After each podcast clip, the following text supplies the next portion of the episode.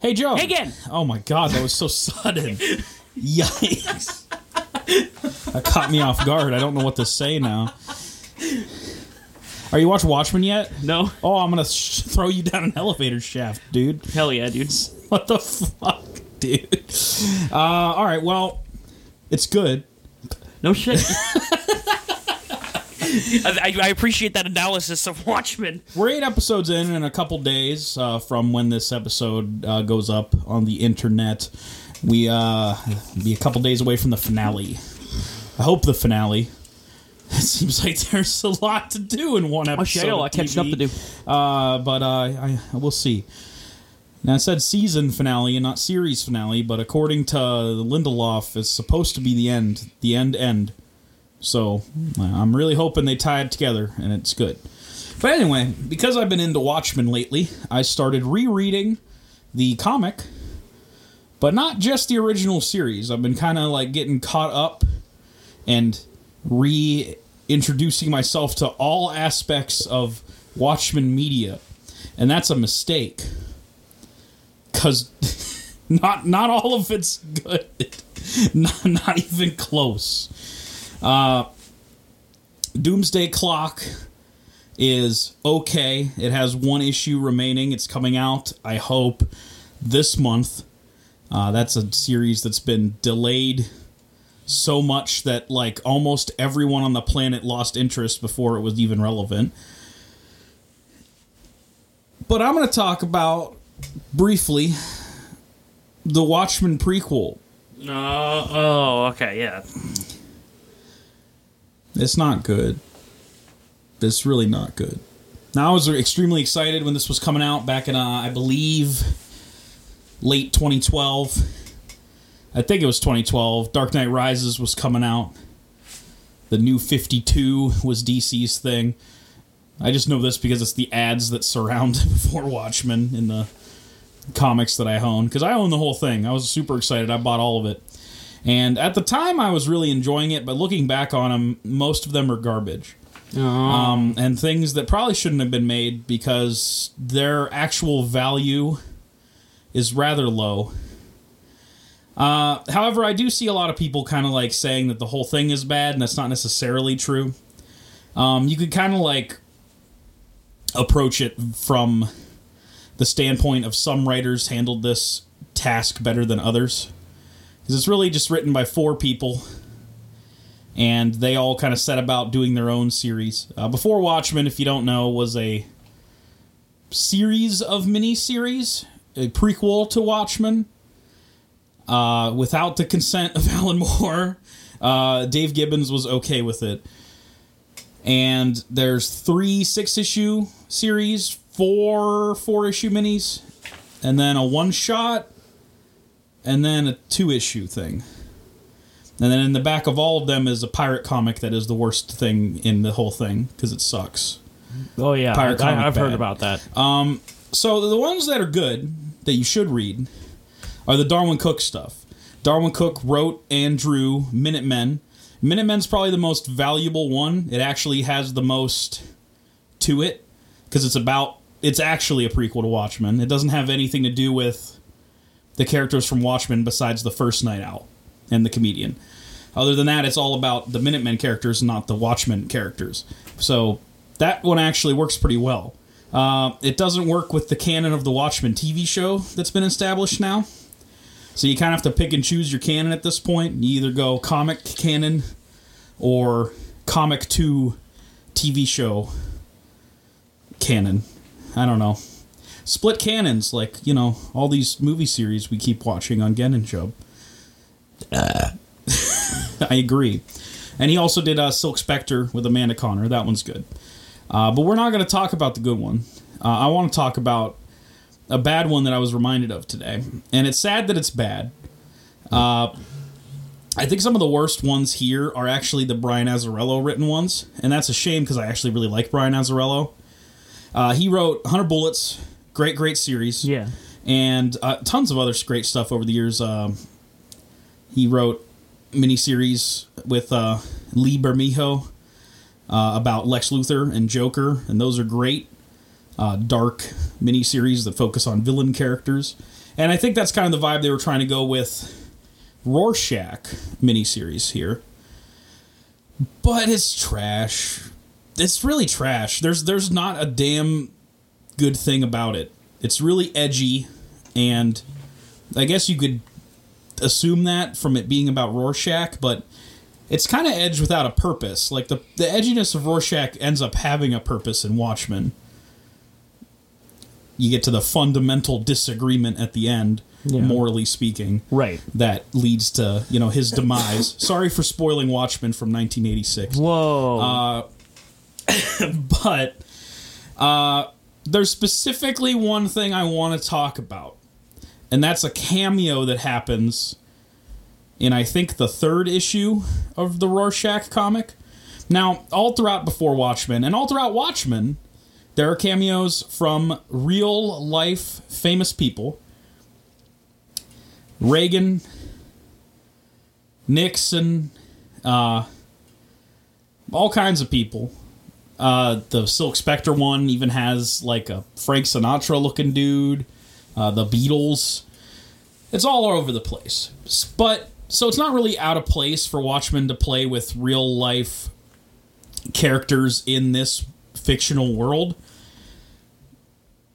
But for some reason, they decide to do this one here that is completely nonsensical. So Rorschach's injured and he hobbles out onto the street and he hails a cab and he says drive. He gets in the cab and the guy's like all right. Don't worry man. There's still good people left some. And starts driving. And then we see that the the taxi driver is the taxi driver. It is oh. Travis Bickle. Oh Jesus Christ. played by Robert De Niro. In a movie. Is in this comic. And then he, you know, drives Rorschach to his destination and, you know, says things that sound like things that he said in Taxi Driver. And it's it's one of the most bizarre things I've ever seen in my life. Like if you showed somebody the image, they probably would have just thought it was like, "Oh, cool. I get it cuz Watchmen is like really gritty and like maybe it has some similarities to Taxi Driver. So like that's cool fan art, right? It's not fan art. It's not fan art. fuck? It's canon actually. um it sucks. I just it blew my mind, but not in a good way. In a very negative way where I was like, why'd they do that?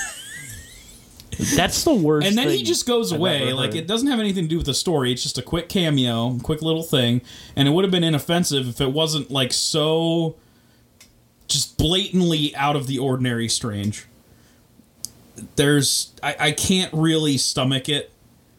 It I sometimes fictional characters meeting other fictional characters can be fun, but like what? it kind of needs to have a reason to exist. I think. Like trying to say that Taxi Driver and Watchmen are in the same world kind of does not compute to Genhart. I, I, I really don't know. So I just wanted to bitch about that a little bit. If you're at all interested in Before Watchmen, read Minutemen and maybe Silk Spectre. And uh, if you're still curious after that, maybe the J. Michael Straczynski ones, uh, Nite Owl, Doctor Manhattan. Uh, those ones are okay. They're not great, but they're okay. They're at least better than the Azzarello ones, and they're actually even better than the Len uh, Wein ones. Uh, he was a great writer, created Swamp Thing, but uh, he he was not in his element here. Uh, these are not good things that he wrote. All in all, just skip it, and then you know, basically all you got to do is read the original Watchmen and then watch the HBO show. It's all you got to do. But every franchise has to have a billion things in it, no matter if things stand alone or not, because we live in hell. Yeah. yes, we do. Oh, kind of. Speaking of which, let's start the show and talk about a Die Hard movie. Okay, before we do that, I gotta pee. Appropriate. A good day to pee hard.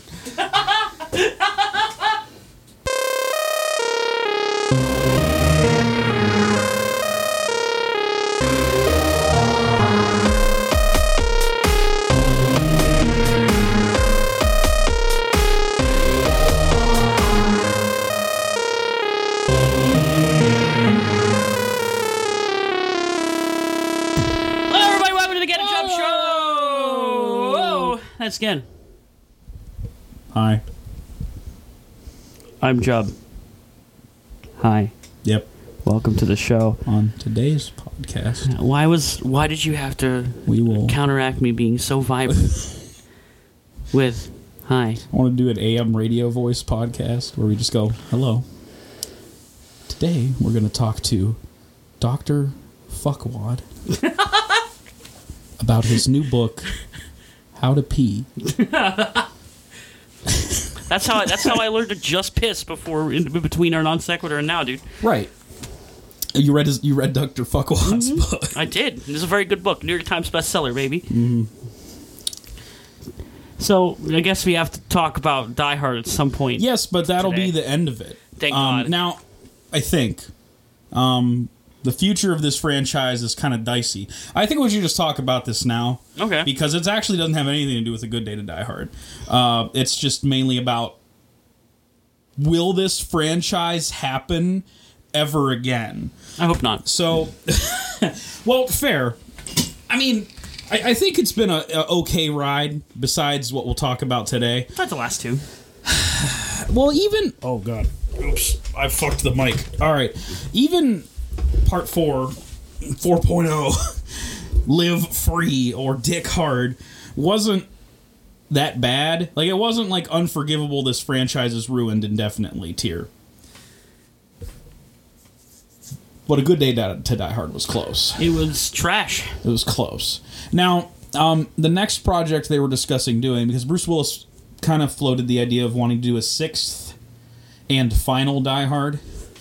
Uh, the thing I saw floating around, and there's a comic miniseries that is apparently what they were going to base the plot on, uh, called Die Hard Year One, which was going to be simultaneously a sequel and an origin story with someone playing a young John McClane and someone playing a young Holly McClane and then it was going to be the actors from the first one. You know, Bruce Willis has been in all of them, but Holly's only been in one and two, and they would bring her back, and she would play that character now, and maybe it'd be about them rekindling their relationship, maybe, but it would also serve as simultaneously a prequel showing how they first met and how McClane started out as a cop and did something or other.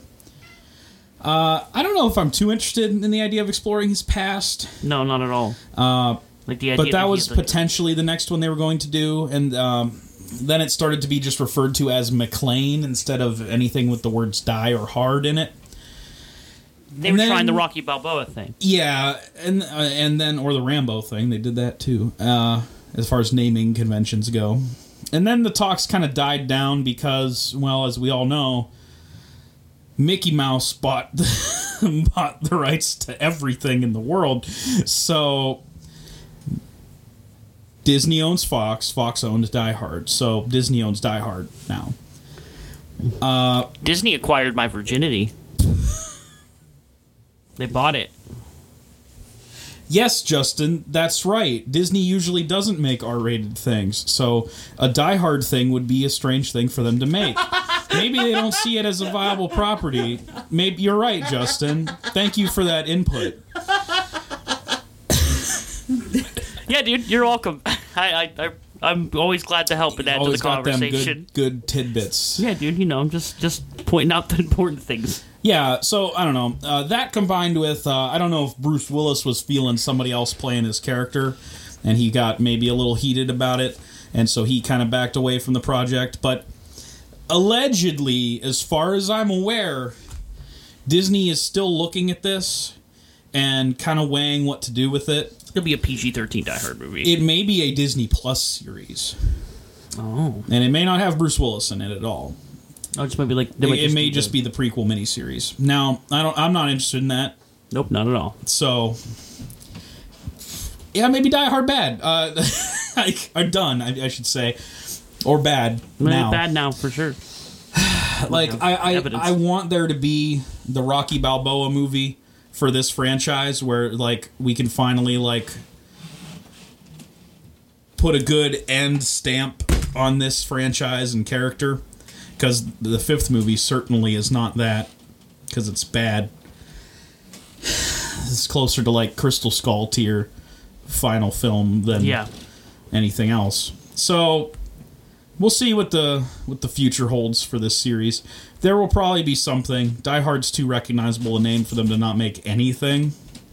Yeah, I, But will it be rated R? It, it really there's a lot of unanswered questions about what Disney will be willing to do with these franchises they acquired from Fox, like you know Alien and Predator and Die like. Hard. Like these are all R-rated things, so historically these franchises have gotten a lot of flack when they go PG-13. So, you know, we've seen it on this show. Yeah, both of them. Yeah, versus Predator so, one. so we'll see. I don't know. I don't know. Uh, all that shit sucks. There's a couple things that didn't suck to happen though. What didn't suck? We had two little showcasey things happen yesterday. Uh, the first one that happened was Sony's Oh yeah. State of Play. yeah, yeah, yeah, Um, yeah. Nothing too insane to announced there besides, yo, you know, a little game called Resident Evil 3 being remade, baby. I'm it was fucking- officially announced. I'm gonna nut, dude. it, it looks good. It look- It looks so good. Uh, quick aside, I hate the internet and how they can't ever let a good thing be a good thing. Because there's way too many people that are criticizing, oh, well, Jill looks different. The nemesis looks different. and uh, I, uh, I could care less. Yeah, I'm okay that they look different. It's a remake. Don't make same thing. Make different thing. It's not that hard to understand. Right. Um, I think there's significant changes that could be for the better. And literally all you have to do is look at the game they just fucking made this year, Resident Evil 2, to see how changes could be a good thing. Because there's so many changes that game takes to the story and how it's presented and characters' looks that were all for the better. yeah. Every single one. Every single thing that game changed was for the better. Yeah, basically. It is literally just a better version of Resident Evil 2. And, and you could still go play Resident Evil 2. Yeah. It's still a good game even now. Right. It's just, you know, not everybody can do the tank controls. I understand that completely. This sucks. I, I got a little more used to them from playing uh, the remake in Zero. Yeah. But yeah, I could see how some people It still sucks, dude. would prefer the more standard control scheme of the remake too. Like, I grew up playing those games, and even going back now, it's still frustrating as fuck, and it sucks. Yeah. So, uh, getting. I like how Capcom's kind of getting to the destination of bringing every single Resident Evil game to modern consoles Yeah. In like some good capacity. And actually, right now, with once Resident Evil 3 releases in March, you can have every major Resident Evil game on your console. Uh-huh. On the PS4. That was the only uh, the one that was missing. missing one. Yeah. Now, as far as updated for a modern era, it's going to be Code Veronica is looking a little old now by comparison. So maybe that'll be the Code next Veronica one. and Zero together in a package. Maybe. I, I would just remake Code Veronica from the ground up like they did with 2 and 3. Yeah. Um, I think it deserves it because Code Veronica is actually a good game, but it certainly is the cheesiest of them all. Uh, the worst voice acting in the series and some of the cringiest stuff to ever happen in a Resident Evil game. Depending on your point of view, that can make it one of the most entertaining entries in the franchise. That's where I'm at with it. By the way. But, you know, the revamped storytelling of these uh of the of 2 and 3, I assume 3s Oh yeah. remakes are going to probably convince me that Code Veronica could use it too. I'm not against it. No, I, I'd love it. I'm I'm I'd be excited for that. Oh, these remakes have been great. Three's looking good. I dig how Jill looks. They gave her pants. Thank God. God bless. Thank you for giving her and, pants. and and if you're if you're still way too horny to have her have pants, you can pre-order and get the shorts. yep. So don't worry about it. And you could also pre-order and get the worst Carlos skin. Yeah, it's I just saw that. objectively worse now because the redesigned Carlos looks amazing. he, It looks incredible. he looks grindhouse as fuck. I, I love, love it. it, yeah. He, he looks like a, a much more haggard asshole than he ever was before. I enjoy the poofy Tekken hair. It's, yeah, it's good. It's great. I hope they make Carlos a good character because from what I remember of three, he was kind of not. But that's pretty common in Resident Evil to have a lot of the characters actually not be good, at least in the early ones. And they kind of have corrected that with two as well. So, like, Sherry was annoying in original two, but she's pretty okay in the remake too. So, Just a kid. yeah, Didn't do anything. I think they handled it crazy. well. I Yeah. think- yeah. I mean, I was like, you know, scared while playing as her with uh the big police chief man Oh yelling at me. So if uh if we can get Carlos working, that'll be a good game. Also, Yeah. I'm I'm really intrigued by a lot of the stuff they showed in that trailer. The like Mm-hmm. weird like uh there's a moment in that game where Jill gets infected or sick, and then you have to play as Carlos for a bit. But they made it look like Jill will have hallucinations, Yeah. and if that's a gameplay mechanic, oh shit! Like I want it so bad. that would be cool shit. You'd be sick. Don't have to go like full like uh, Eternal Darkness with it, but like even just a touch of it would be neat. I would really like it. Hi. It's a cat. Cat going on. My cat's popping off, buddy. I know you're excited for Resident Evil 3 also. Nothing else happened in that state of play, by the way. There was like another show of like a little, uh, like a skin for the predator thing. Like, There's female predators in the game, apparently. Yes, I did want to talk about that briefly. Oh, okay, yeah. Because it lines up to how the internet can't have anything good. Oh, yeah, because they. Did you actually see anybody freak out about this? There were a few people who were like, "Oh, okay, way to make Predator political." You sometimes have to sit down. Because there's a and- girl Predator. Dude, you need to sometimes just sit down and ask yourselves if like if these if these are parody or if these accounts are real. That's true. It's true. Because like, dude, you see it all the time now. Where you go on the internet and be like, oh, the, these people are outraged about this thing in the game, and then it's like one guy on This Twitter, is true. and it's like, oh, fuck. The only take against the female predators that I kind of liked was this one guy who said, "Okay, I'm not against there being female predators. I'm all for it." But they're supposed to be way bigger than the males according to the comic book lore. Let them have Oh, tall GFs. I'm down for that too. Yeah, please. like cuz that's insane cuz think about how big the predator is normally. The male predator is bigger than Arnold Schwarzenegger.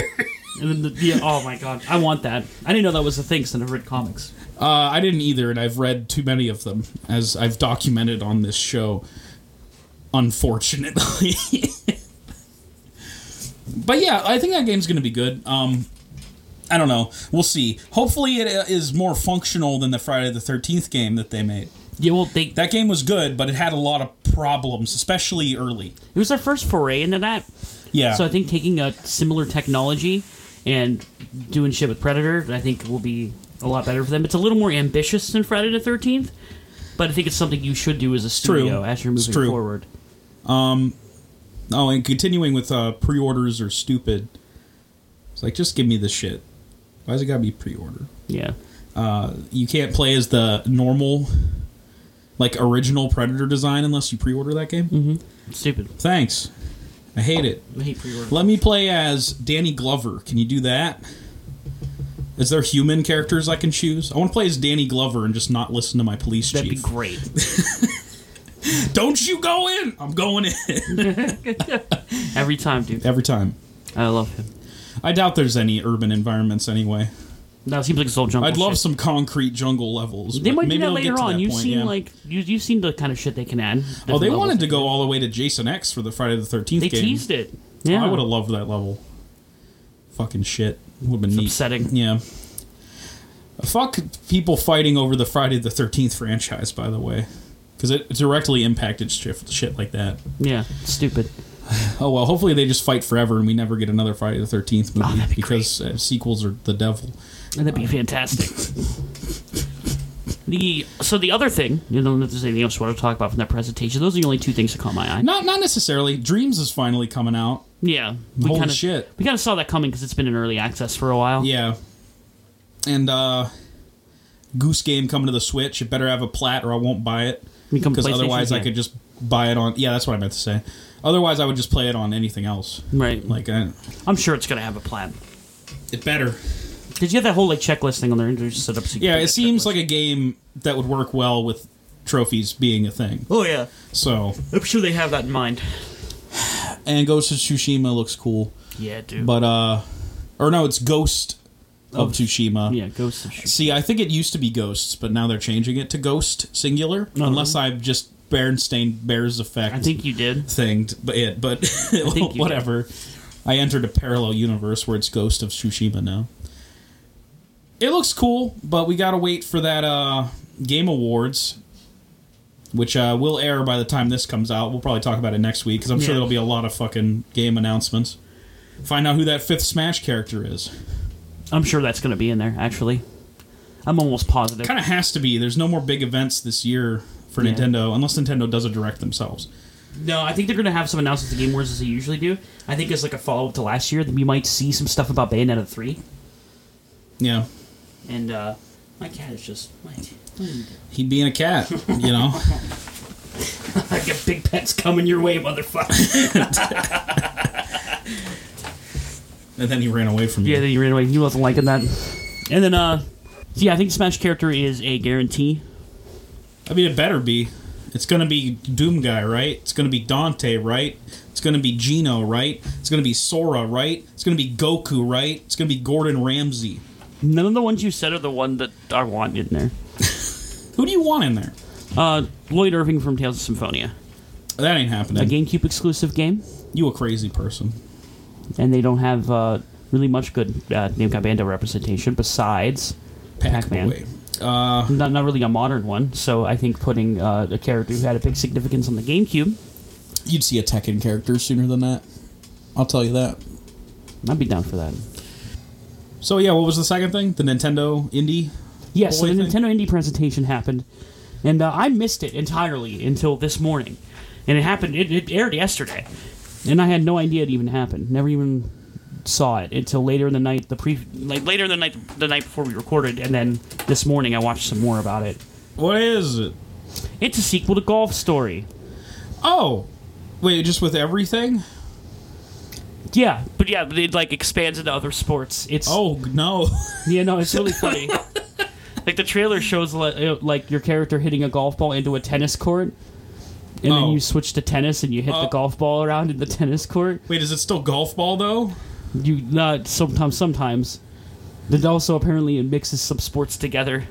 Where you uh, had Oh, like oh, oh, okay. your guy shooting a golf ball into somebody who was shooting it back at you with a tennis racket, and then you go and then you hit the golf ball again into a goal. I don't know what kind of crazy shit they're coming up with. Hopefully but- the ball can change shapes like in Glover. Oh yeah, great. I'm so I, I I want that to happen so bad. Please. Yeah, that's an interesting mechanic if it's in a good game. I'm just saying. It, it probably will be a good game. Golf Story's great, Golf Story's great. and so I'm very excited for that one. That they opening up that was a great idea. But got a lot of lot of Switch indie boys very excited, and that's who this presentation's for. And then immediately after that, they surprised the fuck out of me uh, by revealing that Axiom Verge 2 exists. Yeah, that's crazy. I didn't think anybody was even talking about that even being a thing. No, because. Dude, the guy who made it, uh, literally after releasing the game, he made the entire thing by himself, and he's like, "This was a nightmare. I'm never doing this again." Well, here it is. and, then, and then he's doing you it. liar. Dude lied. Or he just has actual people working on it now. I'm sure there's more than one person working on that game now. Axiom Verge made a, a lot of money, if I remember correctly. Quite a lot of money. Yeah. Just good for him because he's a very good dude who, uh, the entire time while he was making that game, was also working a day job and taking care of uh, his disabled wife. Oh, shit. So he was like going nutty. Dude was not sleeping, and he got Axiom Verge done in it, and now he could be comfortable, which is great. That's good. Good for him, dude. Yeah, and made a very great game. I love Axiom Verge. He'll probably It's- make another good one. Yeah, we, we, we entered an era of like very good Metroidvania games. Which, There's actually a lot of them now, yeah. yeah, which I'm, I'm so happy for. Between Ori and the Blind Forest and Hollow Knight and that Mummy game, Demastered. Bloodstain, which is just Symphony of the Night 2, basically. Like, there's so many. And then we even had a good Metroid game finally. With Yeah. Samus Returns, which is like a remake of 2. We also still. had that one uh, with the uh, the really dark setting. Uh, blah, blah. The blasphemy, something like that. Blasphemous. yeah, that. I haven't gotten to play that yet, but I heard great things about it. Uh, it looks fucked up. I, I want to play it. Yeah, me too. I was thinking about picking it up here pretty soon. Because, oh man, I keep looking at it and I'm like, huh, gimme. So then the game awards are coming. Right. So yeah, the Game Awards are coming up. Do you want to do you want to do an overview of that shit? We've done it the last two years. Do you want to do, you want to do an overview of it and then go into the hard? Yeah, sure. What, what do you uh, What do you think? Well, I don't know. What do you think is going to win? Well, let's let's go through the categories, at least the ones that matter to us. Okay, sure. That wouldn't be every category.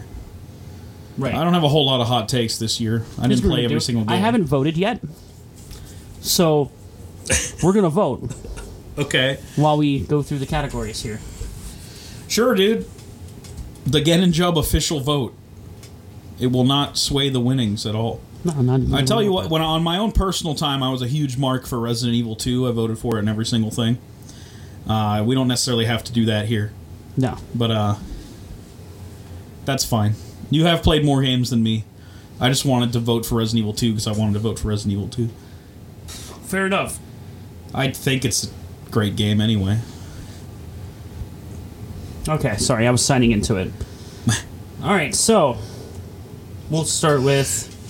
We'll scroll down and we'll scroll up to the bigger mm-hmm. ones. Let's see. We're getting the esports categories. Oh no, it Ninja for Idiot of the Year. I don't think I care about any of these. Ninja for best esport man who doesn't know how to make a sandwich. Mm-hmm. Ninja for guy who thinks he knows how to do other people's jobs but probably can't. Okay, let's start with uh, one that you don't know much about, but I do. Uh, VR game.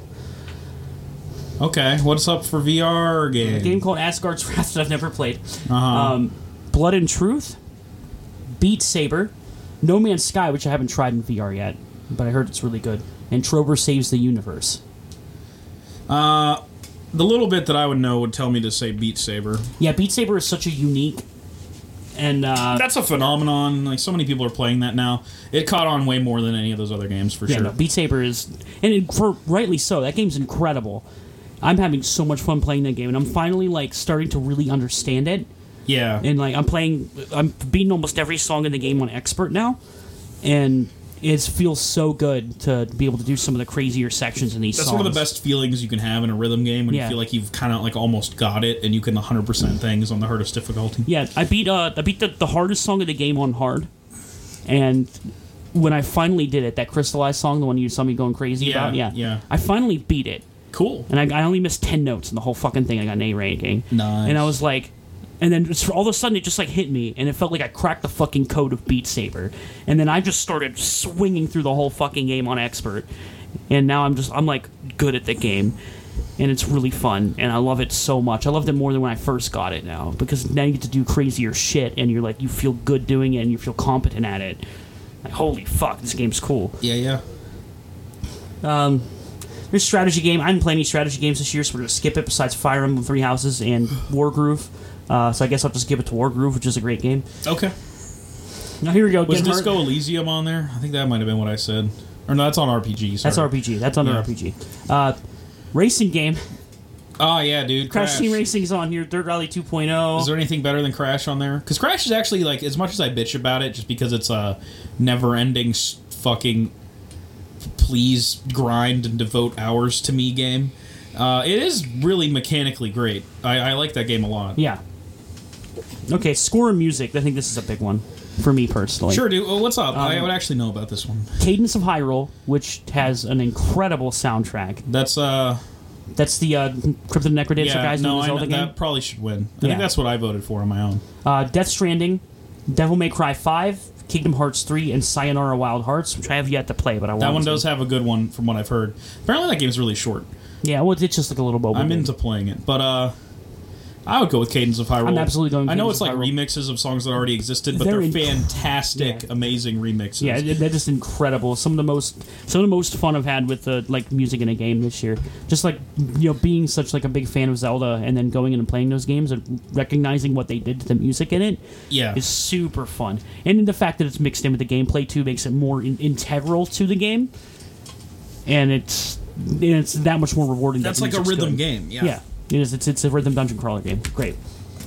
Uh, RPG, we have Disco Elysium, uh, Final Fantasy XIV, Kingdom Hearts 3, Monster Hunter World, Iceborne, and the Outer Worlds. I'm going to vote for the Outer Worlds. Okay, that's fine. Have you heard about Disco Elysium? I've heard about it. I Disco wanna play Elysium it. looks fucking fantastic, and Yeah. the amount of choices you have in crafting your character in that game is fucking phenomenal. I It need reminds to play me of uh, it reminds me of like back to like Baldur's Gate days.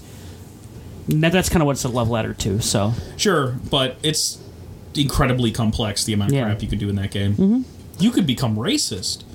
great. You can do that. I don't recommend it, but you can do that. All right, so perfor- best performance we have uh, Ashly Burch as uh, Parvati from the Outer Worlds, who she did a great job. Um, we have Courtney Hope as Jesse uh, Jesse Faden from Control, which I haven't played. Uh, Laura Bailey as Kate from Gears Five.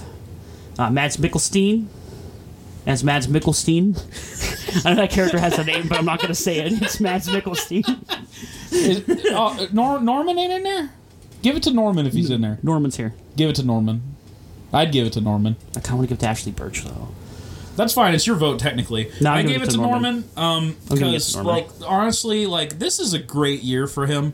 He's ro- finally, I feel like, coming into his own, not just in having this big Death Stranding project come out, but even in The Walking Dead. I mean, I talked about it a bit, but Mm-hmm. like, I'm so happy that he's actually doing things instead of just being the cool guy that doesn't say anything ever. Yeah, I thought he was going to be that in Death Stranding, and no, he's not. He says a lot of shit. No, he he talks a lot of shit to the people, to the higher ups in that game, and it's great. Yeah. He just he hates them. it's so good.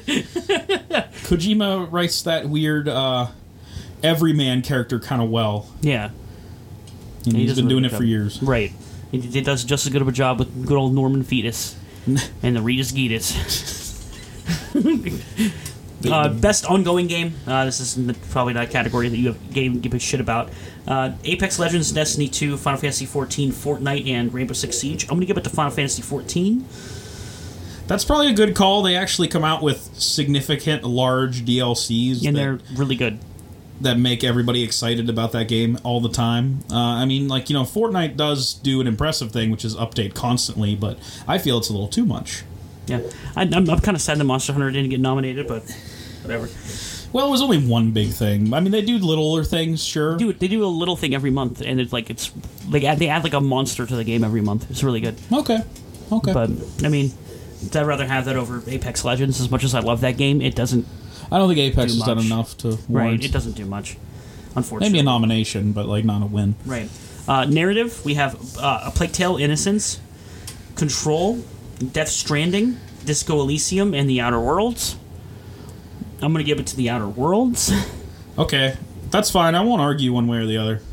because uh, I love the uh, just the big fuck you capitalism overarching part of the narrative there. That's nice. On top of that, it has great characters.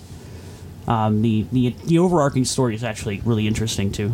I gave that to Plague's Tale because I've seen a bit of that game from people streaming it. It looks it's, really it's cool. pretty fucking excellent. I need to play that game. I'm, I haven't played enough games this year. It's been a problem of mine.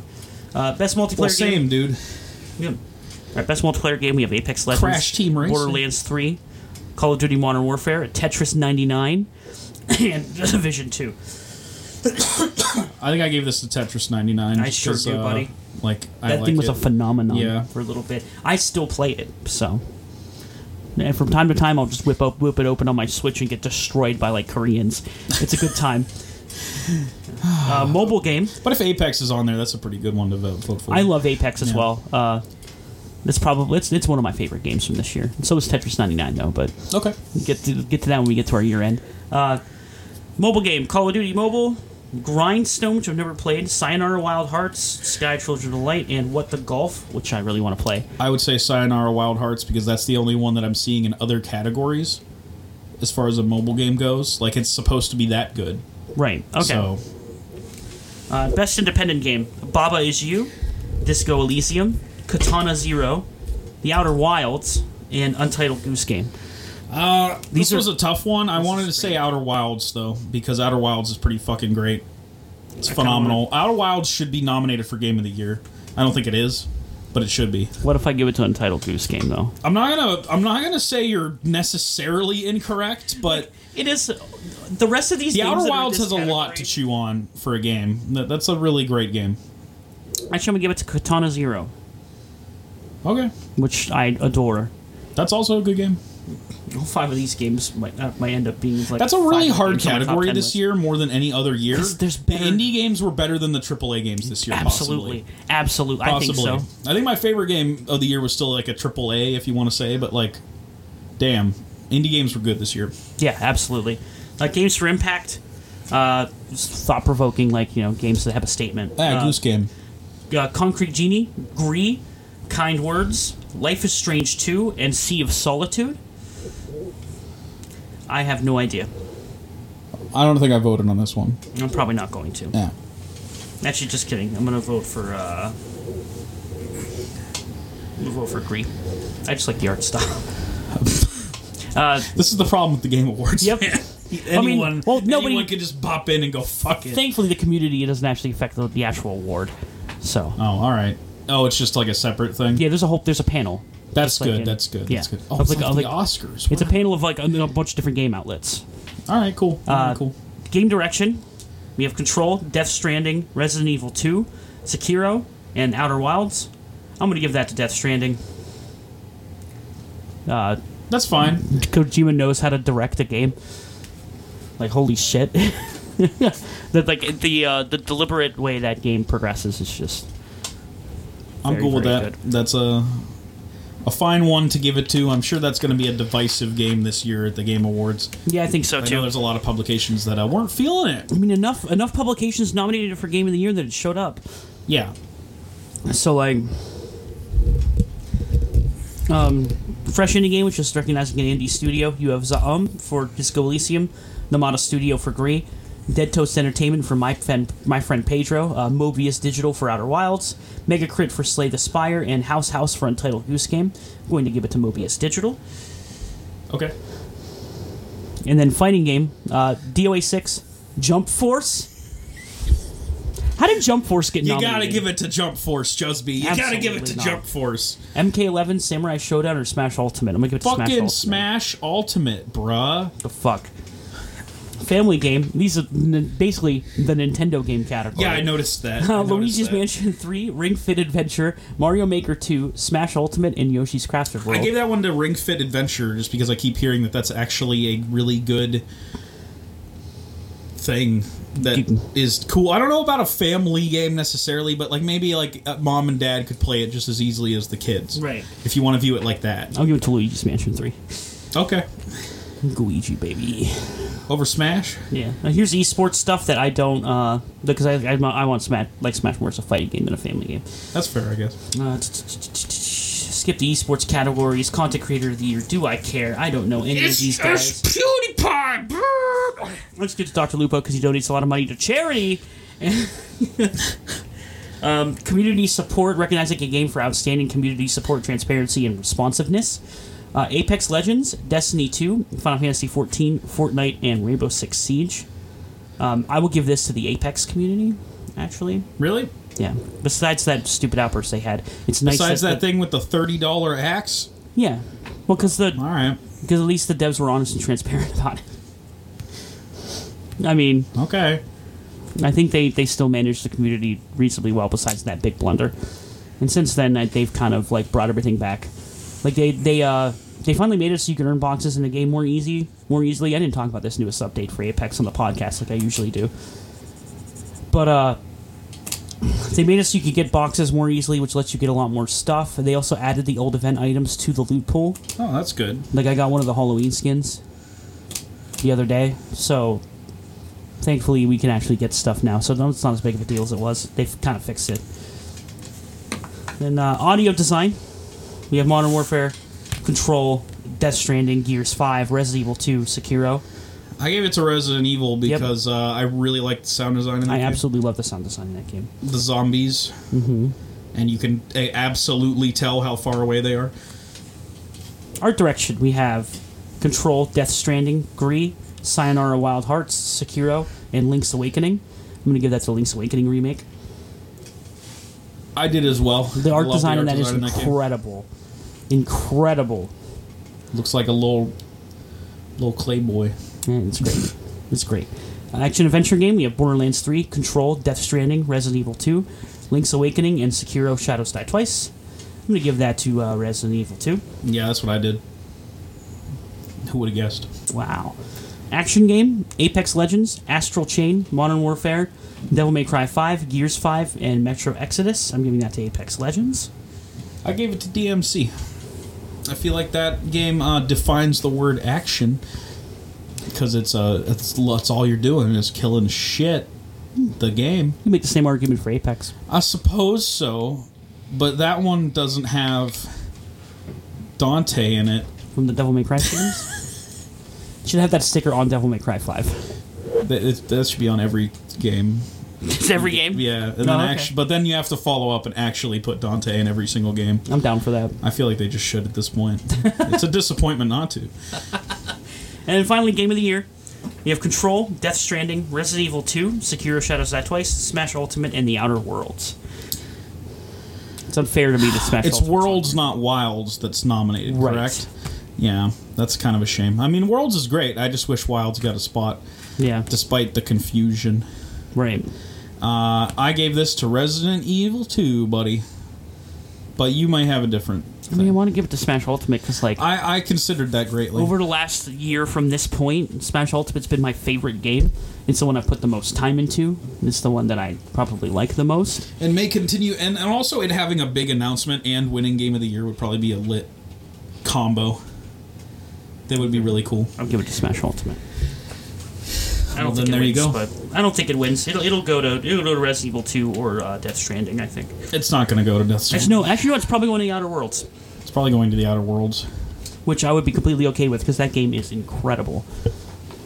It's exactly also, that would be a big fuck you to Bethesda, and I would laugh. I would laugh so much. I would laugh all the day. Can we make a new Fallout? No. Okay. Makes it anyway and wins Game of the Year without Bethesda making any money from right. it. They uh. Are you, are you ready for good old Jim Sterling's shittiest games? Like they put Fallout 76 on it again because of all the shit that happened this year. He should. He's- It's- I think he's gonna do it's it. It's honestly like gotten worse and worse. The mo- every time that game shows up in the news, It just gets worse. it gets worse. yeah. I can't believe point it. where like the merch is killing people. like short of Todd coming to your house and kidnapping you, it couldn't get it couldn't get much worse. But like, who knows? Stay tuned for E3. I guess maybe Todd will just open fire on you know, crowds. You know, who knows? Who knows? It's just a glitch in the Fallout system. Oh no, guys. Sweet God. That's Game Awards coming up. I Guess we'll talk a little bit about it next week. I'm getting a little bit time gap. Yeah, it's fine. You got any predictions for things that get announced? I'm hoping Yeah. Batman, but you know, I always hope Batman. Every and year I happens. You know, Every year I say Rocksteady is going to reveal their game, so I'm just going to say that Rocksteady reveals their game. At this point, I might as well keep trying. Um, that, I think we get a, that game's a PS5 launch by now. Like, there's no fucking way yeah, that it's coming out on PS4 No. unless it's unless it was the Harry Potter game. Like, I don't know. yeah, we'll see. I mean, I'd be fine with that being a PS5 launch game. Cool. Um, we're gonna. I think we're gonna get the the Fifth Fighters Pass character. Yeah, Gordon Smash. Ramsay. Yeah, Yeah, it's gonna be Gordon Ramsay, and then uh, we see like at least one other Nintendo announcement, maybe two. Uh, it seems like Wild. Nintendo Nintendo was like advertising the Game Awards on their Twitter and shit. That's true. So like I think Do you think we get a Zelda? no, we won't see Breath of the Wild two stuff until E3. They like they probably like literally just started working on it That's true. right before E3, and that's why they put together just that little bit of footage. Well, they could Kojima it and just show a CGI trailer and not anything else. They showed like a half-ass CGI trailer already, but like I'm happy about it because I didn't know that would be a thing. Right. Well, no one did. That blew everybody's minds. Yeah, I didn't know they were gonna do, take like the Majora's Mask approach and just make a fucking sequel. what the shit? It's crazy, honestly. I, I didn't think that was a possibility. Now make a now make a Odyssey too. You can do it, Nintendo. I Your think cat might is be. fucking a box in the corner. What's going on? He's scratching it down because he could go do the lay. You ever see cats do that? Gotta make a nest. Mm-hmm. My dog does that. My dog's not a cat, but it does it. Yeah, most a lot of animals do that. He, Yeah. It's them needing their thing to make it comfy for them, but it's just a box, so he's not doing anything to it. You're stupid. As he lay and his cat head in a sticks. box. He's in a little box. I, I might post a photo of it to the Gen and Jub Twitter just to, just to give context to what is happening right It's, now. it's pretty funny. My cat is in a little Debbie Crunch Donuts box, and it's, it's fantastic. you good, buddy? You good? He's donuts. Oh, he's he is the donuts. But yeah, that, that's I think that's what I, I don't think uh, we see too much out of Sony, or maybe not even Microsoft. Well, we at least see Still Ghost of party. Tsushima. Right? Yeah, we know that. So that's probably Sony's big thing. I think that's going to be. As far as. Microsoft goes, I don't know. Do we see a glimpse of Halo, or do they just sh- save that for E3? Maybe it'll be something smaller. You'll be insane. Uh, You'll be fucking insane. what would be insane? Sony has kind of been out forward with like the PS5 and what it kind of has been, right? Yeah. And uh, Xbox has stayed relatively quiet about Project Scarlett. What if like at the very end of the conference is like Geoff Keighley coming to make a little speech, like now you can see the future of gaming, and then fucking Phil Spencer comes out and go like, "Here's your first look at Project Scarlett." Here it is, and he throws it on the floor. Right, and then like and like here you go. Here's what here's our console. Yeah. and just like announces that shit on like the as the final thing at the Game Awards. And then everyone in the audience looks over, and there's a Google Stadia, and then the audience just points at it and laughs. There isn't there isn't like a Google Stadia get hard. It does. It's not a console. Yeah, you're right. So they just look at the cloud and they laugh at it. I thought they brought something out. Like it's basically like a glorified like uh, no, it, it's a Chrome stick or whatever yeah, it's a Chrome. you want to call it. Yeah. All that Google Stadia Founders Pack. It's like just it gives you a Chromecast Ultra, That's what it's called. and that's the thing that's already been out. Yeah. And and the controller, which uh, doesn't work the way they Oh said yeah. it would. I'm hearing those controllers are shit. Yep. But but at least they have gender neutral colors. Great. That's the thing that they said.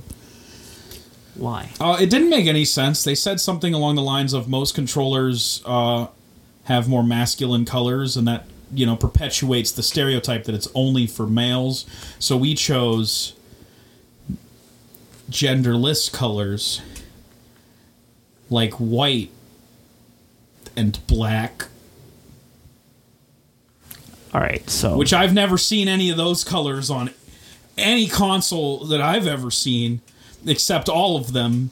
So they really made a point there. They saved the typically day. the companies typically just put like basic colors on a controller and then later on they'll, re- they'll release more niche colors like the rose gold ps4 controller That thing I is cool looking. Come on, man. yeah They got a purple PS4 controller now you can buy. my brother has it it's great And Xbox got a billion different colors too. Like xbox has a whole website where Google you go High. on there yeah they're, they're, they're fucking stupid fuck. they're stupid as fuck you buy nintendo has all these different colors you can customize your joy cons with uh they fucking were neon colors from the get go. yeah there's, there's neon blue and blue and red And that's also a generalization to say that oh the girls don't like the black or white controllers if that's what they were going for. That's stupid. i have no idea Humans like all kinds of colors. i'm uh, like i'm, Like, I'm who cares? fuck, fuck gender norms i'm a guy and i like pink You gotta like pink if you're grill. Gotta like blue if you're guy. Right? like it doesn't make a fucking difference Pink is a gay color. Well, then I'll, Vote Trump. then I'll be choking on dick all day, baby. it's my favorite color. What a what a dumb hill to die on. I fucking hate. I can't believe Google is trying so hard for I the hate Stadia them. to be a thing. I hate them so much. I hate them. I, I will never purchase anything for Stadia. Ever. What if Half Life Three is exclusive to Stadia? Nope. I don't want Half Life Three at this point. You're getting something. Half Life. I hope Half Life Alyx is good, It but looks like, good actually. yeah. If it is, I'll be a little more excited for Half Life Three. But like, Jesus Christ, man, it's been forever. The only way you make Half Life Three is just hire somebody else to make Half Life Three at this point. I think that's what they're doing. Well, They brought in all these studios, and apparently a bunch of people from them are working on these Half Life projects. okay. So instead of doing it in house, they were just kind of like with the people who have been making Half Life all these years, and most of them are gone now anyway. They're like, all right, let's get these talented people Yeah. who love Half Life to make Half Life. I mean, I was just assuming it was dead, but like maybe we'll get to an even worse point, and it like should have stayed dead. If Alyx is bad, that's what we're gonna. That's what everybody's Yep. opinion's gonna be. Yep. Is that all Half Life should have stayed dead? Because now it has a blemish. So speaking of franchises that are dead, Ah, hard. dead hard. Ah, Is it time to? Yeah, it's we're now we're in Famit's time. All right. Well, it was not a good day to die hard. Actually, it's a pretty bad day to die hard. Really. Ah, a good day to die hard is a 2013 film, the fifth and possibly final film in the Die Hard franchise. Uh, the working title for this movie was Die Hard 24 7. Ew. I, I agree. Now, this didn't stay the title for long, uh, but while it was the title, this prompted unwarranted internet speculation that this film would actually be a crossover between Die Hard and 24. John McClane and Jack Bauer kicking some heads. Oh my god. Uh, I don't know why people thought this. There was no basis to it besides the number 24. But 24 7 is a thing people say. So Right. I don't know. People are dumb. But think about that movie and how terrible that could have been. Jeez. Could have been a more legendary thing to talk about today.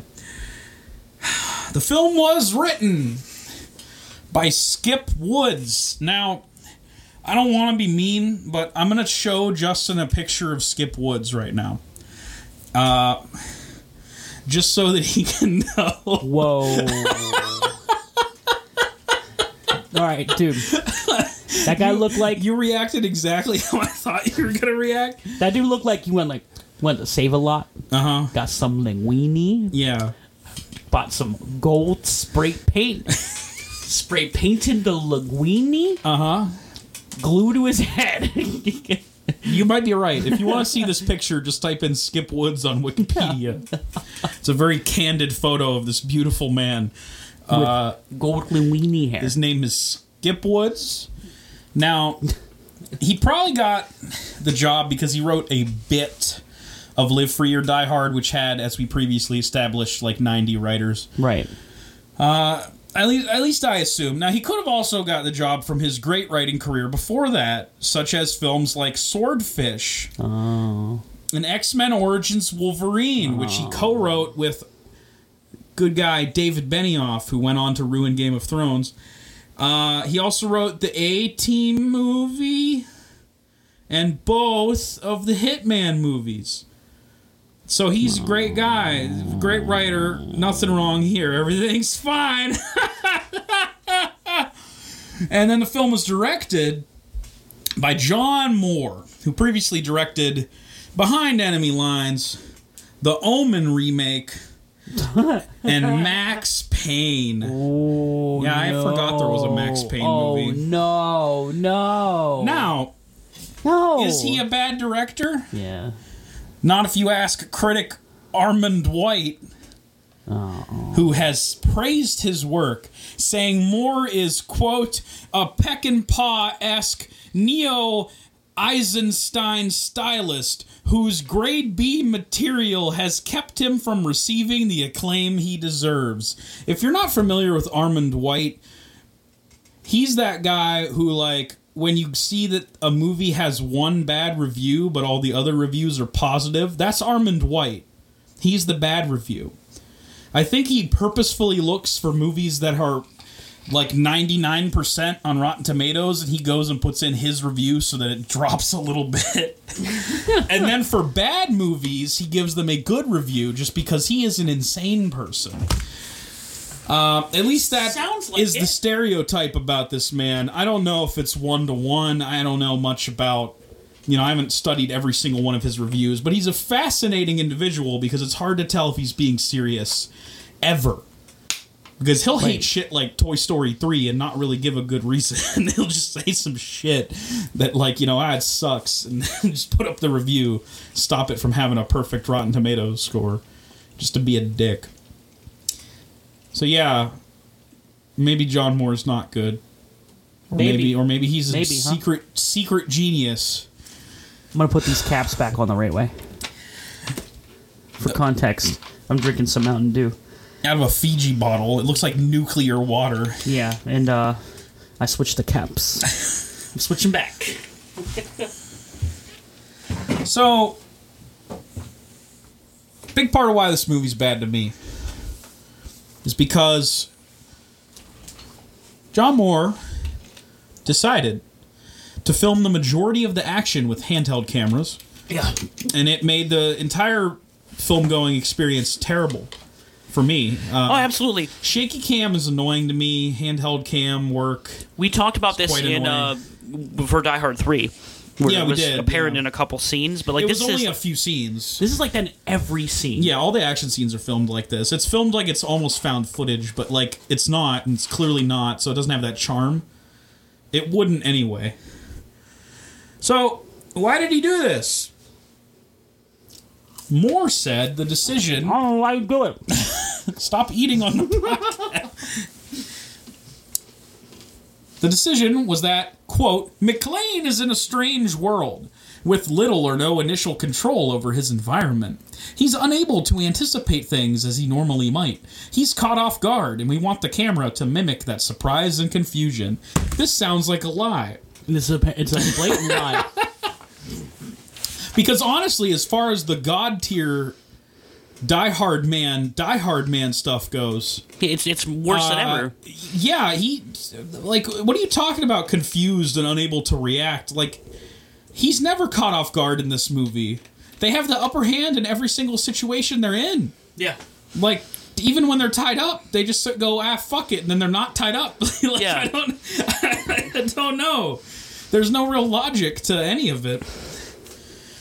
So uh let, let's talk briefly about um what this movie even is. Yeah. We got uh we got Jai Courtney in this bitch. Jai Courtney plays Jack McClane. Uh, we previously saw Jai Courtney in Terminator Genisys, Jusby. Yep, we did. As Kyle Reese. Yep. Uh, you can also see him play the iconic iconic character Captain Boomerang in Suicide Squad and the upcoming The Suicide Squad. God damn it. because you know things get rebooted in a matter of months now. I, I guess he was all right. I won't say the acting in this movie is the bad part, at least from your two leads. It's mainly everything else. There are times where it seems like Bruce Willis doesn't want to be there, Oh yeah. but I don't know if that's acting or not because you know, as he'll say 20 times in this film, ah, I'm on vacation, which is supposed to be funny, It's not once. but it's really not. So, uh, tell me about Die Hard 5, just Moscow. Yep, yep, that's it. We're we're Moscow, Russia, baby. A lot of the posters for this movie had the phrase "Yippee ki Mother Russia" on it, which is dumb. We get so this movie starts off with the, the little bit of backstory about what's happening in Moscow, Russia. You have a very very uh, co- corrupt Russian official named Viktor Chargin. Um, is, is trying to incriminate a political prisoner uh, who's named Yuri Komarov or Komarov. Komarov. That's Komarov, it, Komarov. Um, by not giving him a fair trial, uh, but Komarov uh, refuses to hang over, hand over this document that he's asking about, which we don't know what that is. We might as well just say what it is now because this movie's plot is It's just implicating- confusing. Right? It's, it's just it's just a file with like implicating stuff against this this uh this politician. Well, specifically, he he made Chernobyl blow up, I guess. Yeah. Which I don't. I don't know how much this steps on the Chernobyl shit that actually happened and is insulting, but it seems like it is. Yeah. It seems like they're just making up a bunch of shit, which they are. And that's kind of rude to do with an actual event that happened. A little bit. It's like if uh, in Die Hard 3 he was chasing after good old Simon Gruber and it turns out that Simon Gruber did 9 11. right. But, like, that would be really weird if they said that, right? Yeah. It'd be really off putting if he said that, right? Right. Yeah, I don't know why they chose Chernobyl. Because Russia! That's the Russian thing, right? Yep. That's the thing in Ah, Put it Russia. in, you know. Right. And so then we get a shot of uh, Jack McClane, mm-hmm. John McClane's sonny son, Die little, Hard little Jr.. baby boy, Die Hard Junior. uh, you see him going towards uh, an area. He's like he's like disguised. He rips off the disguise, gets a gun, and just shoots a dude. Not yeah. Not to get ahead of ourselves here, but he's supposed to be a good guy, right? But he still just kills a guy in cold blood here, right? And by by orders from the government, apparently. All right.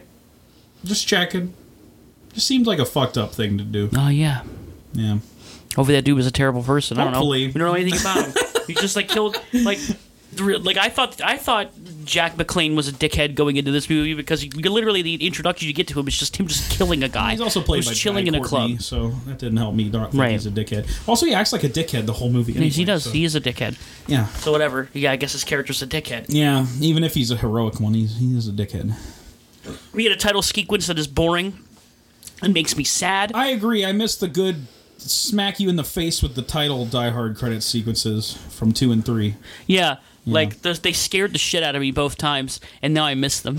One had one as well. Yeah, Iconic, dude. Keep doing that, please. Be like die hard, like I right in your briefly face. talk about something here. Uh, during the initial introduction to Russia, so we see a shot of uh, a woman driving a motorcycle in a uh, skin tight leather jumpsuit. Yep. Then she goes into a parking garage and takes it off. Yeah. Now they cut away from this, but this shot is in all the in all the trailers, and it continues, and she takes off the jumpsuit and like gratuitously shows off her tits as she's like sexily taking off the jumpsuit. Um, so gee Jusby, I, I wonder why this is in the trailers and not the actual film Yeah. could it be to sell tickets? What? Could it be They're like ooh the boob. their tit in movie? Gotta see it. That classic sex sells marketing push, and then it's not even in the movie. I bet it didn't help this one that much. Probably not. Well, I, it made money. It made money. It's a Die Hard movie. You, I, you, my point is, you don't even need it to sell it. Is Bruce Willis? Is Die Hard? It's supposed to like be a thing that everyone would go see anyway. But whatever. This is uh, Yulia Snigir who plays Irina, the daughter of Komarov. Um, maybe like I would have just cut this scene entirely because if you want to have that scene where like she Yeah, we already betrays him, like why would we like have this scene early in the movie where she's like suspiciously driving a motorcycle around and stripping in a parking garage like clearly it suggests that something's up and it's not just like whatever Right. i don't know it's weird to me this whole movie's weird to me Yep. Well, we get a hard cut to John McClane shooting at some targets in the police station, and uh, guy, don't know who it is, walks up to him and goes like, "I found a file on your son." McClane's like, "Let me see it," mm-hmm. and then he sees it. He's like, Yeah. "Oh, he's in Russia. He he he jail. uh-huh Oh no, yeah go get go get son." go get son russia Right. So he yeah goes to goes to goes to Russia. yep That was it. That was by the way, it took about as long as it took for me to tell you for that scene to happen. Uh, it's very quick. you might have you like- might have took longer to set up than the, plot, right? Yeah. just to set up the plot of the movie. You know, takes no time. Just goes like, "Up, oh, son's in Russia. Go get him." Be like, "Okay, go get him," and then left. yeah That's it. yep You have a, you have a scene in the car with his daughter, mm-hmm. reprised from oh god i want to talk about this Hard. this is some bullshit yeah. This is Mary Elizabeth Winstead Yep. as Lucy McClane. Uh, she just reprises her role in, in two brief scenes: the end of the movie and the beginning of the movie. She's there, and, and then a brief phone call during a chase sequence because haha comedy. Right. now, I like Mary Elizabeth Winstead.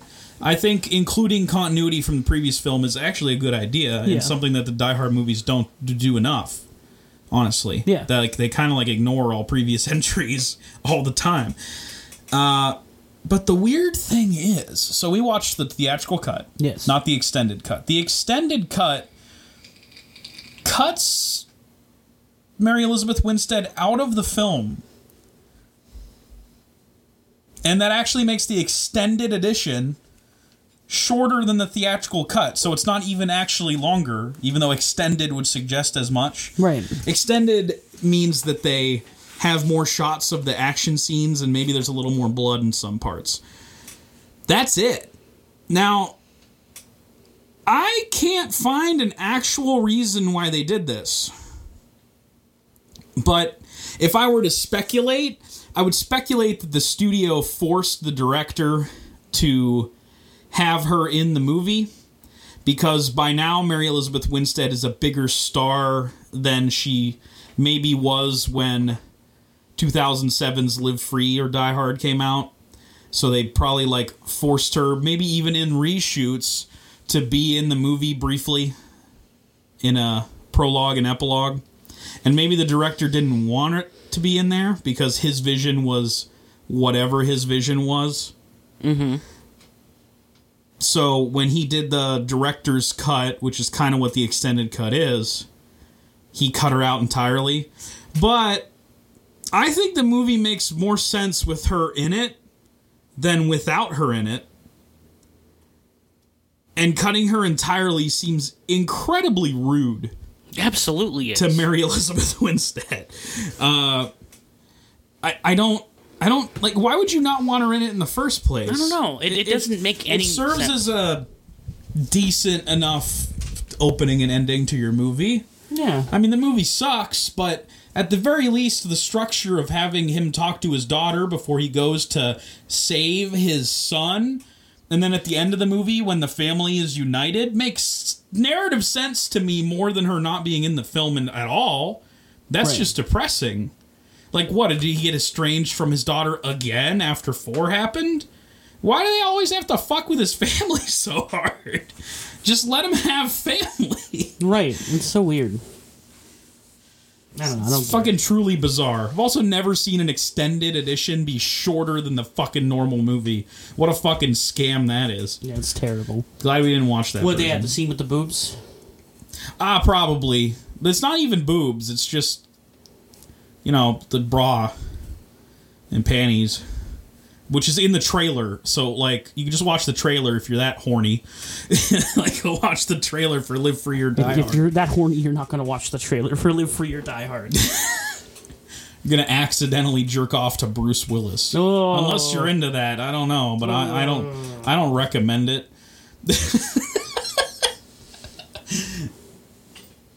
All right, so yeah, John McClane go Russia. He arrives. He's yeah, he's in Russia. Yeah. yeah. Mm-hmm. So he, he has a little scene where he's getting taken by a taxi, and like, This scene was okay. yeah, it wasn't It lasted a little long, but something this movie kind of lacked was humor that worked. It takes itself very seriously, oddly Yeah. enough, most of the time, especially early on.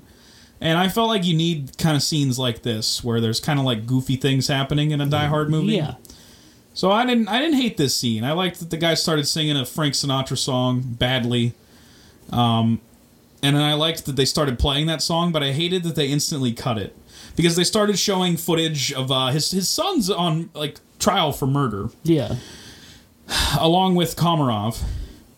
And I thought it would be really cool juxtaposition to continue playing the Frank Sinatra song that's like all triumphant and fun during murder trial leading up to the explosions that happen.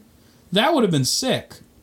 It would have been like the moment in Die Hard uh, 3's opening credits where they're playing uh, that song before explosions start happening. right. Like, please do fun things like that, especially with your score in movies. It was just a boring, self-important fucking score. yeah, Get out of here. it's like it's got like spy movie shit in it. It's just stupid. I liked some of the score. I like the spy movie vibes that it had, but this doesn't really feel like a spy movie in any way. So I don't know why it was there. Because it's his son's spy man. Sure, very covert, very covert missions happen yeah, in this movie. Uh-huh. All right, So, big explosion happens. Um, you have good old Jack taking taking Komarov Yeah. out of they will get they, they get out of the courthouse and uh, they start running away. They get in a car and then uh, runs into runs into John. And John tries to get his attention. He's like, "Fuck off, Dad." And then Yeah. It's kind of a cool moment. Yeah. Where he's like, Dad, what the fuck? But then he just like keeps going on and on about it where he's like, You're not supposed to be here, John. Fuck. Real edgy. You could tell that they're he- hates his dad for whatever reason. I don't know. Establishing the weak ass arc this movie will have. yeah, It's obvious before you even see any of it happen. Oh, he hate dad, but then by end of movie, guess what? Like dad. Who would have guessed? Who would have guessed the character development in this Fucking- movie? It's so basic. It's it's basic bitch tier character So development. they get noticed by bad guys. They got a big ass tank thing, Yeah, so then they they chase after Plows him like, "Oh, we into- gotta get him." plows into I think two hundred cars. Yeah. This sequence doesn't end. No, This it's too felt long. like an hour. Yeah, This is the shortest Die Hard movie by far. It's only like 93 minutes or something like that, right? Mm-hmm. It felt like the longest one. yeah, Partially because of segments like this that just went on and on and on and on. Just make your point and get out, dude. Like, I mean, action scenes don't have to last 20 minutes. This Right. chase sequence was so fucking long. And, and it gave me a headache because of the way the camera is. yeah. It's just fucking shaking all over the fucking place like Michael J. Fox got the camera. It's terrible, dude. Rude joke, sorry. No, it's all good. Yeah, so this sequence takes literally forever, but eventually we come to, after a bunch of really unimpressive action and really bad camera work, we get the sequence ends and uh, McClane knocks over the tank after flipping his own car. Yeah, he just is able to do that. yeah. And then, then he runs into his son. His son's like, He says "Dad, like get I'm on in." vacation or something when Yeah. he does it too. Right. Oh, and his daughter calls him during this scene, and it's a stupid comedy moment. It's like, "Oh, hold on, honey," and like puts the phone down, and like while he's like bashing into cars in the street and like doing crazy shit. They, Haha, they, uh, funny. they cut this out of the extended edition as well yeah, I'm sure. because it has Right. her in it. Anyway, I didn't mind the attempt at humor. Right. I think that a lot of what four and five miss is that Die Hard is kind of funny Yeah. and uh, should actually embrace those humorous elements. I think uh, something that three does a really good job at is like having that like awkward like like cringe humor sometimes. Yeah, that's why the entire dynamic between Bruce Willis and Samuel Jackson in that movie is kind of like awkward. Yeah, it's I supposed like it to a be. lot. Yeah. Like they don't like each other, mm-hmm. and they're they're working together, and they eventually come to like each other. But It's it feels a lot more natural than the character development in this movie, which I Yeah. guess is technically similar, it is. but Well, it's more works a lot better in three. It's more one sided because it's just like Jack Yeah. hates his dad. Yeah. Whereas like in, in Die Hard three, both of these guys don't like each other, and they have to work together, yeah, they're just which is annoyed more by the situation they're in. Right. Yeah. which is a lot more fun. I think so. I think so. So uh, they get to a safe house together after John jumps in the van.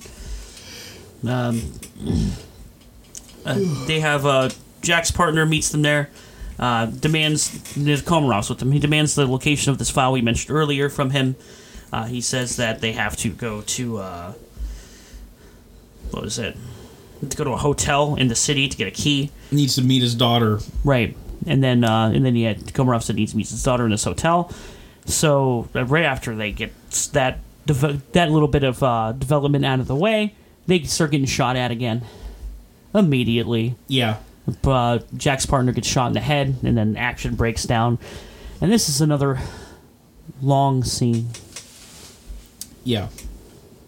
And uh, be, we we begin to showcase just how invincible our characters are this time around. Yeah. Another aspect of the Die Hard movies that I actually really like is that John McClane gets the shit beat out of him throughout these movies. Mm-hmm. Uh, he still gets the job done by the end of the day, but he's like bleeding out by the time it's over. Yeah, These movies make him feel like a hundred percent a video game character where he's just invincible and is just going from one level to the next and taking out all the bad guys without even trying. Yeah. Same with his son. There's a part where he takes a piece of rebar out of his son and it's like nothing. Right. Just Which- like ah, whatever, fuck it. By the way, it would like put you in the hospital because you're you're mo- more than likely bleeding internally, Yeah. and like you aren't going to be able to And it's, go do more. instead, it's action just like ah, take it out, put a band-aid on it, it's fine. Jesus Christ. You know, whatever. And yeah, that happens afterwards in the hotel scene. Right. I'm just saying an example of how like you, there's no tension with any of your action because your characters feel invincible. Not so every man as the other movies. Yep. That kind of started in four, but they kind of like just reach new heights with this one, or new lows rather, to be honest. Yeah. So after they escape the safe house, they go to the hotel after a little bit of like just a little bit more exposition about the way Bruce Willis feels about his son's relationship, and then his son listens in on it because of course he does. And then they get to uh, then they get to the hotel, and this is where we meet Komarov's daughter, uh, who we saw earlier in the movie and know is probably bad. Yeah, But here we are. yeah. They kind they play it. The movie plays it off like you don't know. It's kind of like weird. Yeah, I guess. And then Bruce Willis starts to suspect things, but I don't know if there's any reason that Bruce Willis would know to be suspicious. He just turns on his detective mode, I guess, and just goes, Something smells fishy. Hey, did, how'd you get here? Traffic bad? You took this thing? Oh, I heard that thing is bad traffic. You didn't go that way. Something wrong here. I guess. And then a bunch of bad guys show up. And then we're introduced to not our main villain, but is presented to us as if he is the main villain. Tap dancing dickhead. Yeah. He tap dance. And that's about it. I'll tell you what though, this guy being the main villain instead of who actually is the main villain would probably be preferable to me because the twist of who the main villain is really sucks. It doesn't really add anything to the movie. It feels like a forced twist. The characters that we have that like do these big twisty moments where they're like, "Oh, we are bad characters now." Yeah. Don't it feels forced. It doesn't feel natural No, if these not at twists all. happen. Especially since he's such a like she, the character just got introduced to you. Yeah, that too. Like there's no weight behind it at all. Yeah. And, I mean, McClane was suspicious from the start, but because of course he was. He's, he's John McClane, and and then we I'm talking about the other one as well too. yeah. It's just like I didn't. I wasn't surprised by any of it really. Yeah. It's not good. Tap dance guy says, "Haha, I, I can dance," Yep. and Well, then they're- like just go, "Haha, we are free," and then shoot everybody. Right. Yes. That's how that scene goes. Like they're tied up, but then they're just not. They cut through the ropes, but I don't know where they got a knife. They don't really establish this well. Their escape just kind of happens, and then they just shoot everybody. And then the bad guys are in a helicopter and they're shooting at them, and they have to like dive out of there and like fall through like a construction thingy. Mm-hmm. Like a, it, it, it looks like a big old fucking tube slide at the playground. It's presented like it's a tube slide at the playground because they just fall through this slide down an entire fucking giant ass building and then are fine yeah.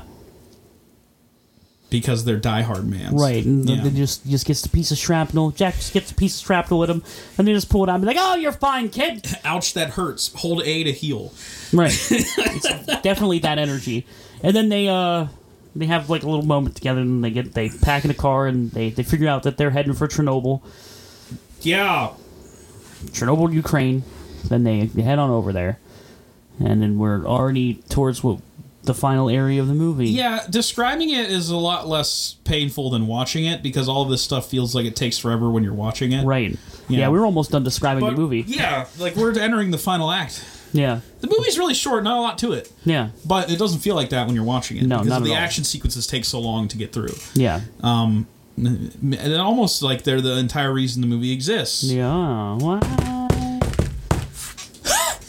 yeah. Yeah. Great. I'm so happy. So they get to Chernobyl and they gun up. And they're like, I love you, son. He's like, you too, dad. As they're gunning up. Yeah, they have like a little conversation where they're like, you know, I'm sorry for what for not being the dad. That's okay, dad. Okay, son. or whatever stupid shit they say. I'm sure Bruce Willis remarks that he's on vacation again. And uh, here's where we get the twist, where we uh, join our villains in Chernobyl, looking for the file, but they're not actually looking for the file, are they? It's a bunch of weapons grade uranium that I guess they're just gonna sell for money. So it turns out, Jusby, the twist. Ooh, big twist. Oh, Komarov, big villain. Whoa! Komarov was supposed to be the guy that the villains were using, but actually he's the villain. Yeah. Ooh. Shoots tap dancey guy in the head. Gives a goes, call to "Look." the guy we thought was villain and gets him murdered. They weirdly tried to establish this guy as a big bad. There was like a really cool shot of him walking with like a bunch of fucking people walking behind him, and that's all. It's all for nothing. He's just a disposable guy, dead. All meant to distract you, I guess. Uh, this twist doesn't work because nothing that the guy does before here jives with this twist in any way. I realize it's supposed to throw you off the trail, like, oh, you thought he was good guy, but actually bad. But nothing justifies it.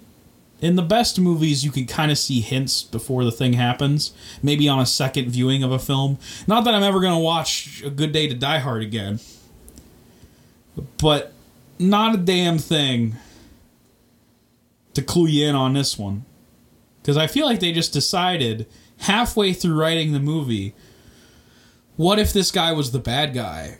That'd be a good twist. Ah. And then wrote it. Because it feels like they were writing one character and then just wrote a different character Right. that he turns into, like Jekyll and Hyde. so here we are. Now he's the bad guy of this movie. Yep. Let's just go ahead and slot him in at the bottom of the villain rankings. Right. 'cause he sucks. Yeah, he's the worst one, He also, right? gets, he also gets killed very fast. yeah, he sucks ass. This entire this entire sequence sucks. So this entire movie sucks. so they immediately so the the McClane's immediately run down there and they see Komarov down there. They don't buy it for a fucking second that he's a good guy. Yeah, because he starts acting as a good guy really poorly, as if his character is a different character now. Right. He's like stammering and going like, "Oh, well, that, that's," and then they just like, "Oh, you liar, man! You liar, man!" Yeah, and they they grab they take him outside. And then then they get shot at Uh huh. and then they get shot at and then They shoot people. right and then, then they get shot at. yeah, they get shot at Uh-huh. and then McClane one of the McClanes the John one gets on a chopper that they're flying Bruce Willis just climbs up on a helicopter. and then the McClane the Jack one gets shot at Yeah, and then Bruce Willis yeah, John McClane yeah. decides it would be a fucking brilliant idea to drive the, the chain a car up to the chopper, say "Yippee ki motherfucker," and drive the car out of the chopper. Yeah, thereby weighting it down. Yeah. He's trying to prevent his son from getting shot at Right. by the helicopter. Yeah, And he does it just in time by doing this ridiculous maneuver, which basically results in him downing a jet. oh, no, a- it doesn't. No, she still has it. Mm-hmm. That's right. Because she tries to kill them with it. yeah, it's stupid. Doesn't succeed. So, in all the previous movies, when John McClane said "Yippee ki motherfucker," he usually blew something up, Uh huh. and I'm sad that didn't happen in this movie. No, he just says it because it's the thing that John McClane says, which is stupid. yeah, It's his catchphrase. But also, his catchphrase in this movie is I'm on vacation. I'm on vacation. Great, I'm so, so glad. He fucking wasn't ever. He At no went point was he actually on vacation. He went vacation. there with a purpose. It wasn't a fun purpose. Like he knew his son was in jail. What He were thought you his gonna son do? was a murderer. He was gonna just probably talk to his son one last time before he gets fucking sent to the gas chamber. what a fun vacation, John. Jesus Christ, Jeez, dude. this is the worst. So yeah, but then like, They take Komarov. Well, Jack takes Komarov and throws him into the chopper blades, which is pretty badass. And then, This is a good moment, yeah, but you know, and his daughter freaks if it out. happened to a better villain, it'd be better. Right. His daughter freaks out and tries to crash the Tries to plane kill into them with a jet, well, with the chopper or whatever. and then they Flies it into the building, and they just dodge. they just They just hit the behind. buttons. They hit L and R at the same time And to dodge do behind the time filing cabinet. Yeah, and then in Indiana Jones fridge fashion, the giant explosion just misses him behind that file cabinet. yeah. That is Well, not how explosions work. Don't they fall through like a bunch of floors here?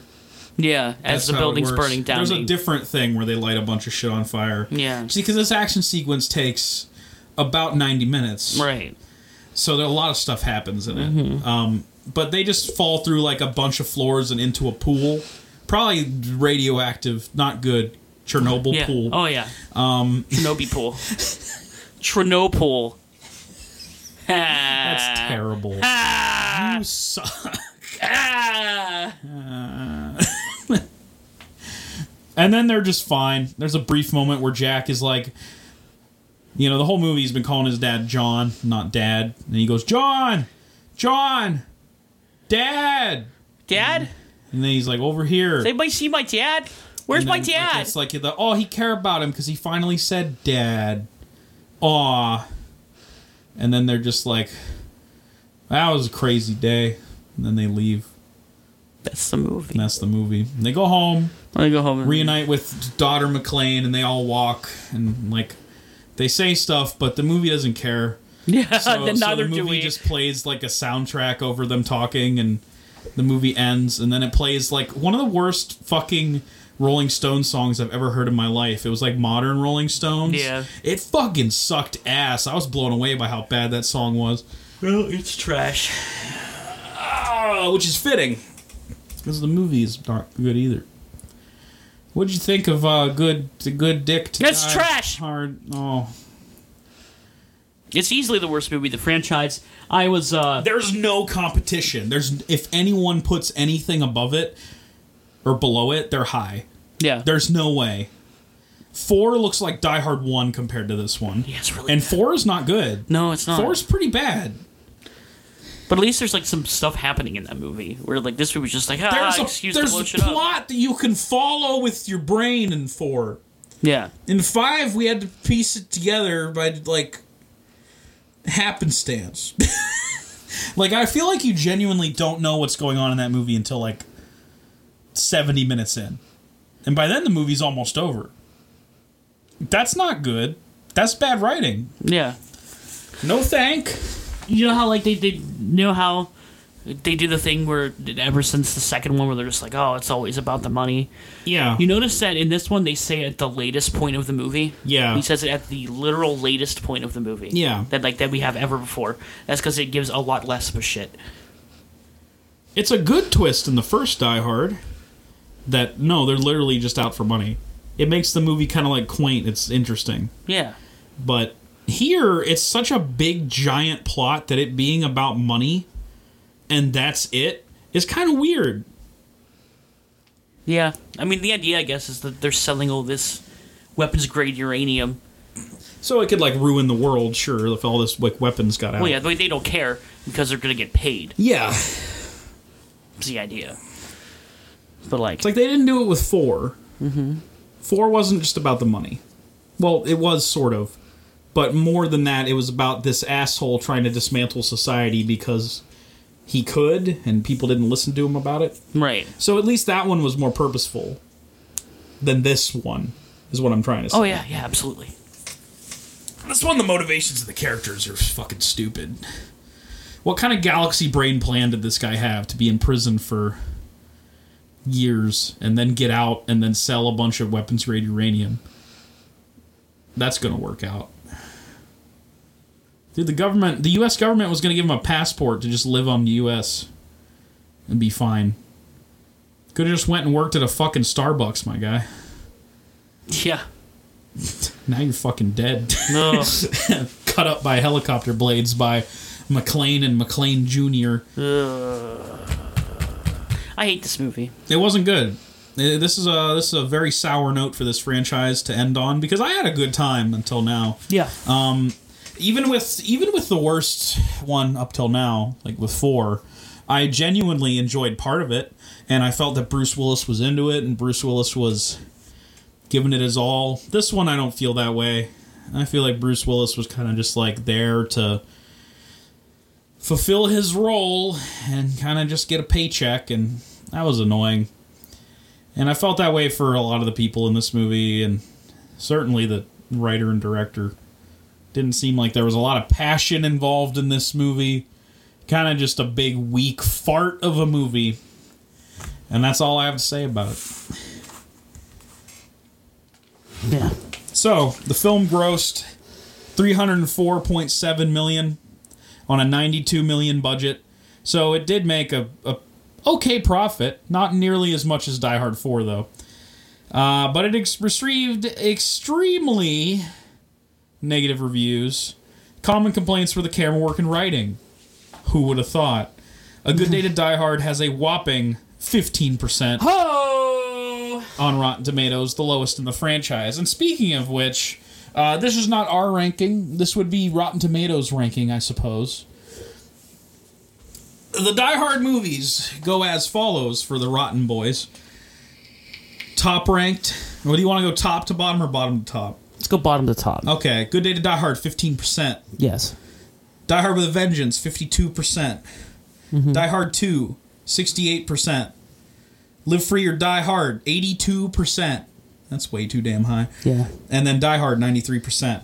That gives us an average of 62% for this franchise, mm-hmm. which I feel is accurate given what we have, necess- like basically. Yeah. I still feel that, like, it's weird that Die Hard with a Vengeance reviewed so poorly in comparison with, like, Live Free or Die Hard reviewing so well. Yeah, I think maybe it's a product of its time. Yeah, maybe. Certainly in 2007, that movie was more viable as a hit with the Hacker Man shit. Now I can't mm-hmm. stomach it. So if we were to do our ranking, I, I would say it's pretty obvious. It almost just goes one, two, three, four, five. Yeah. Now I personally kind of feel that like I like three more than two. I'm down for one, three, two, four, five. That's just my that personal. official- No, I'm okay with that. You want to make that the official ranking? I don't mind. Because I fully understand why. So, yeah, let's do it. Yeah, I just think three has a better story. Uh, the two has a lot of good stuff in it, and it's enjoyable. But three is more original. The bad stuff in it is some of the camera work and some of the weird close-ups. But Yeah. generally speaking, I think the writing is better in three than in two, and the idea is better in three than in two. I feel it, yeah. Also, the villain. Jeremy Irons is a fun guy. Yeah, he's great. No, So, uh, thank God we're done. Die Hard, It bye. died hard.